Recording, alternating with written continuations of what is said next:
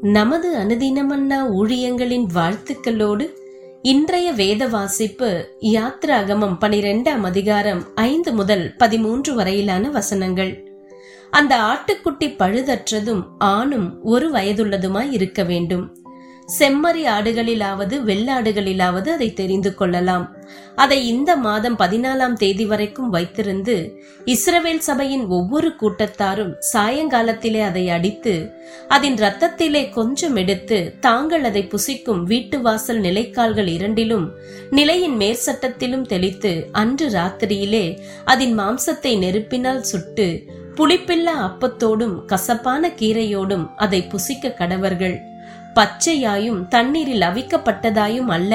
அதன் தலையையும் அதன் தொடைகளையும் அதற்குள்ளே யாவையும் ஏகமாய் நெருப்பினால் சுட்டதாய் அதை புசிப்பீர்கள் ஆக அதிலே ஒன்றையும் விடியற்காலம் மட்டும் மீதியாக வைக்காமல் விடியற்காலம் மட்டும் அதிலே மீதியாய் இருக்கிறதை அக்கினியினால் சுட்டெரிப்பீர்கள் ஆக அதை புசிக்க வேண்டிய விதமாவது நீங்கள் உங்கள் அறைகளில் கச்சை கட்டிக்கொண்டும் உங்கள் கால்களில் பாதரட்சை தொடுத்து கொண்டும் உங்கள் கையில் தடி பிடித்துக்கொண்டும் அதை தீவிரமாய் புசிக்க கடவீர்கள். அது கர்த்தருடைய பஸ்கா.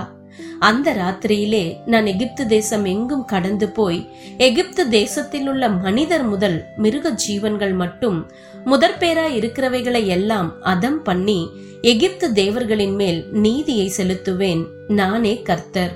நீங்கள் இருக்கும் வீடுகளில் அந்த ரத்தம் உங்களுக்காக அடையாளமாய் இருக்கும்.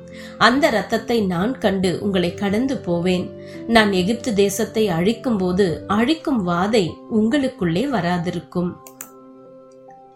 இன்றைய நற்செய்தி மரணத்தின் மூலம் வாழ்வு.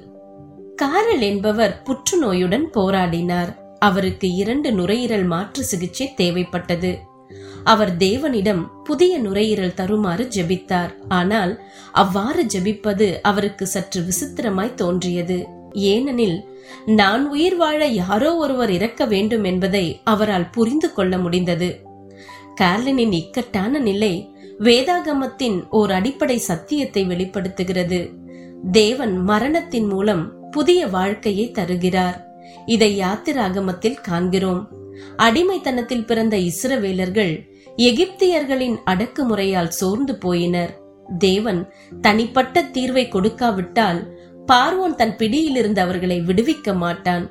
ஒவ்வொரு குடும்பமும் ஒரு பழுதற்ற ஆட்டுக்குட்டியை அடித்து அந்த இரத்தத்தை வீட்டு வாசலின் நிலைக்கால்கள் சட்டத்தில் தெளித்தால் மட்டுமே வீட்டின் தலைச்சன் பிள்ளைகள் உயிருடன் இருக்கும். இல்லையேல் மறித்துவிடும் என்ற நிலையை தேவன் அனுமதிக்கிறார். இன்று நீங்களும் நானும் பாவத்தின் அடிமைத்தனத்தில் பிறந்துள்ளோம்.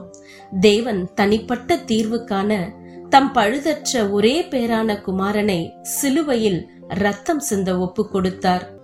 அவருடன் சேர்ந்து கொள்ள இயேசு நமக்கு அழைப்பு கொடுக்கிறார்.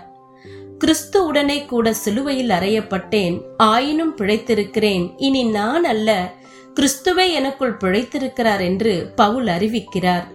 நாம் தேவனின் பழுதற்ற ஆட்டுக்குட்டியானவரின் மீது விசுவாசம் வைக்கும்போது நம் பாவத்திற்கு மறித்து அவருடனே கூட நாமும் புதிதான ஜீவன் உள்ளவர்களாய் உயிர்த்தெழுவோம் நாம் ஒவ்வொரு முறையும் பாவத்தின் கட்டுகளுக்கு மறுத்து தெரிவித்து கிறிஸ்துவின் மீட்பை அங்கீகரித்து நம் விசுவாசத்தை வெளிப்படுத்துவோம்.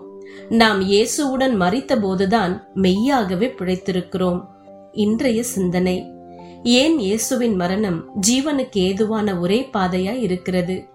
உங்களுக்கான இயேசுவின் மரணத்தை நீங்கள் ஏற்றுக்கொண்டதை எந்த விதத்தில் வெளிப்படுத்துகிறீர்கள்? ஜபம். இயேசுவே உம்முடைய மரணம் எனக்கு ஜீவனை கொடுத்தது. இன்று பாவத்திற்கு மறித்து உம்மால் நான் உயிர் வாழ எனக்கு உதவி செய்யும். ஆமேன்.